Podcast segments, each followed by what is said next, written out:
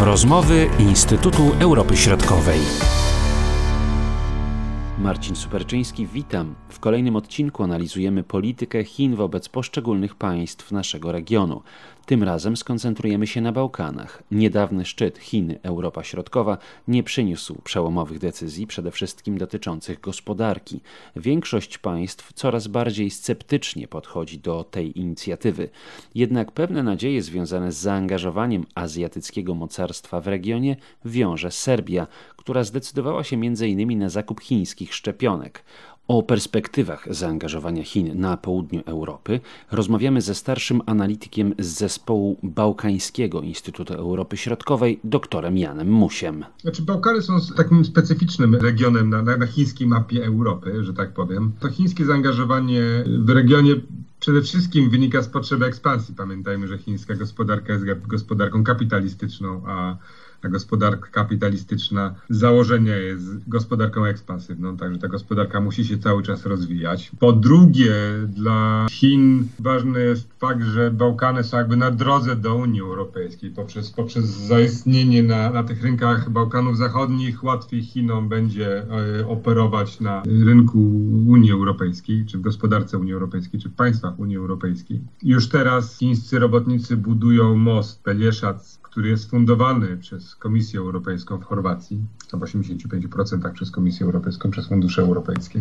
Ale warte podkreślenia jest to, że Chiny są tym bardziej zainteresowane Bałkanami, Bałkanami Zachodnimi, im bardziej zainteresowane są tym regionem inne mocarstwa, to znaczy Unia Europejska oczywiście, także Stany Zjednoczone, także Rosja, Turcja i państwa arabskie, czy są różni gracze światowi, są zaangażowani tutaj, niestety już tradycyjnie, na miękkim podbruszu Europy.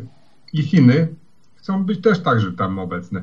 Z punktu widzenia gospodarczego czy politycznego ten obszar Bałkanów Zachodnich dla Chin ma marginalne znaczenie, to, to niewiele znaczące. To jest mały rynek zbytu z niską siłą nabywczą, jest duży poziom korupcji, więc to jest dla nich tak naprawdę problematyczny rynek. Ale politycznie na pewno jest to atrakcyjne miejsce. Politycznie jest o tyle atrakcyjne, że inni gracze są tam obecni.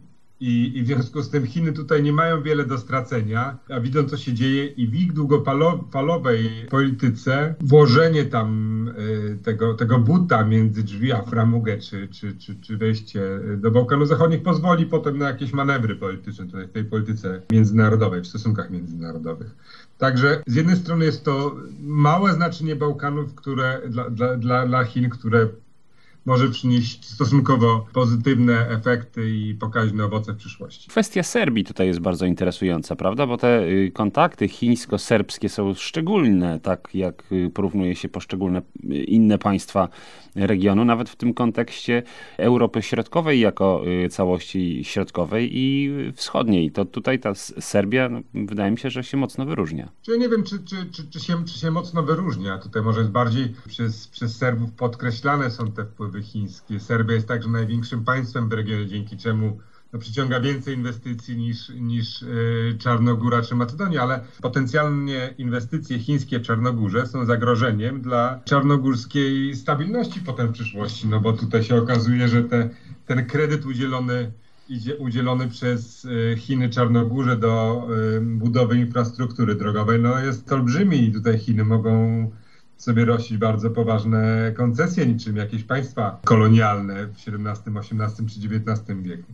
Także nie wiem, nie wiem, czy Serbia akurat jest tutaj, ma takie wyjątkowe relacje. Na pewno Serbia chce kontynuować troszkę tą tradycję e, Jugosławii jako państwa stojącego pomiędzy różnymi grupami interesu, międzynarodowymi grupami interesu. To jest Serbii bardzo na rękę. Podobnie jak na rękę jest innym państwom bałkańskim. Kiedy pojawia się kolejny gracz tym państwom, przywódcom tych państw jest bardzo, jest łatwiej rozgrywać poszczególnych graczy, wykorzystywać ich, pokazywać jako alternatywne rozwiązania do na przykład wymagań, które są stawiane przez, przez Unię Europejską. W związku z tym im więcej tych takich dużych graczy y, światowych w regionie Bałkanów Zachodnich, tym lepiej dla, dla, dla, dla, przywódców tych, tych bałkańskich państw. Szczególne y, znaczenie, jeżeli chodzi o chińskie wpływy w regionie, ma fakt, że te pieniądze, które oferują Chińczycy, są stosunkowo tanie, stosunkowo łatwo dostępne. Tam nie ma wymagań dotyczących polityki mediów, praworządności,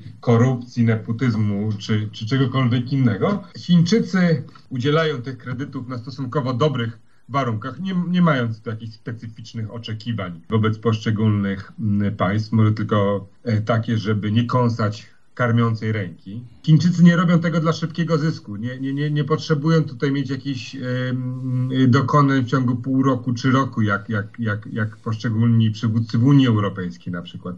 Nie chcą też blokować tych procesów stabilizacyjnych, jak robi to Rosja obecnie. Także Chińczycy nie angażują się tak bardzo w tą tą, e, w tą taką codzienną politykę na Bałkanach. Zgodnie z zasadą najpierw biznes, potem polityka. I tu co ciekawe, Chińczycy zmienili koncepcję tej współpracy. Ta współpraca państwami, e, z państwami bałkańskimi jest wielowymiarowa, wielo, wielopoziomowa, wielowymiarowa. Dotyczy tak samo społeczeństwa i kultury, jak i gospodarki i oczywiście także te, tego się nie uniknie polityki. Chińczycy nie, nie współpracują jedynie z rządami poszczególnych państw bałkańskich, ale także z organizacjami pozarządowymi, z władzami lokalnymi także z uniwersytetami. Także całościowe jest to podejście chińskiej polityki wobec Bałkanów Zachodnich. Jak na razie jedynym zarzutem z naszej perspektywy Jedynym zarzutem, który możemy postawić Chińczykom jest to, że Chiny to nie Unia Europejska. No tak. Chiny jest poten no, potencjalnym rywalem tak mhm. naprawdę Unii Europejskiej w tej globalnej polityce. Jaka jest przyszłość tej obecności? Czy Bałkany mogą być tym najlepszym zapleczem dla e, właśnie tych chińskich interesów, jeśli chodzi o Europę Środkową? No bo jak porównujemy e, z relacjami na przykład czy z Polską, czy z państwami bałtyckimi, wygląda sytuacja zupełnie inaczej. No tutaj y, jednak jest to właśnie ta atrakcyjność tego kapitału, że on nie jest obarczony zobowiązaniem do czegoś. E, to to jest ten atut i to jest ta atrakcyjność niewątpliwie. Bez dwóch zdań. Natomiast wiąże się z tym ryzyko, że ten kapitał łatwo przychodzi, łatwo może odejść. Co Serbia, Czarnogóra, czy jakiekolwiek inne państwo może w jakiś sposób może zagrozić Chinom, jeśli te się będą chciały nie fair zachować wobec danego państwa, będą chciały na przykład wycofać nagle kapitał. Ale jak mówiłem, to nie są dla Chin duże zobowiązania, jakieś istotne czy znaczące.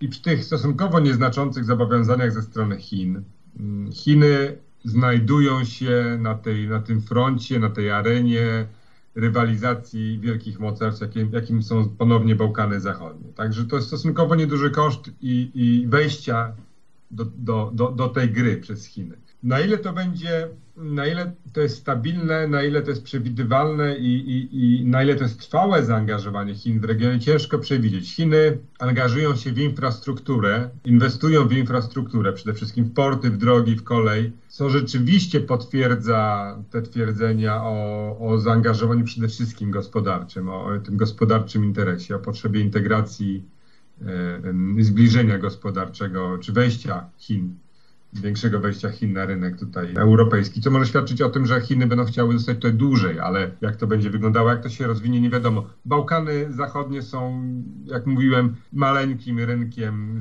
o niewielkiej sile nabywczej, także to nie jest jakiś poważny tutaj e, rynek zbytu dla chińskich produktów. Mówił dr Jan Muś. Marcin Superczyński, do usłyszenia. Były to rozmowy Instytutu Europy Środkowej.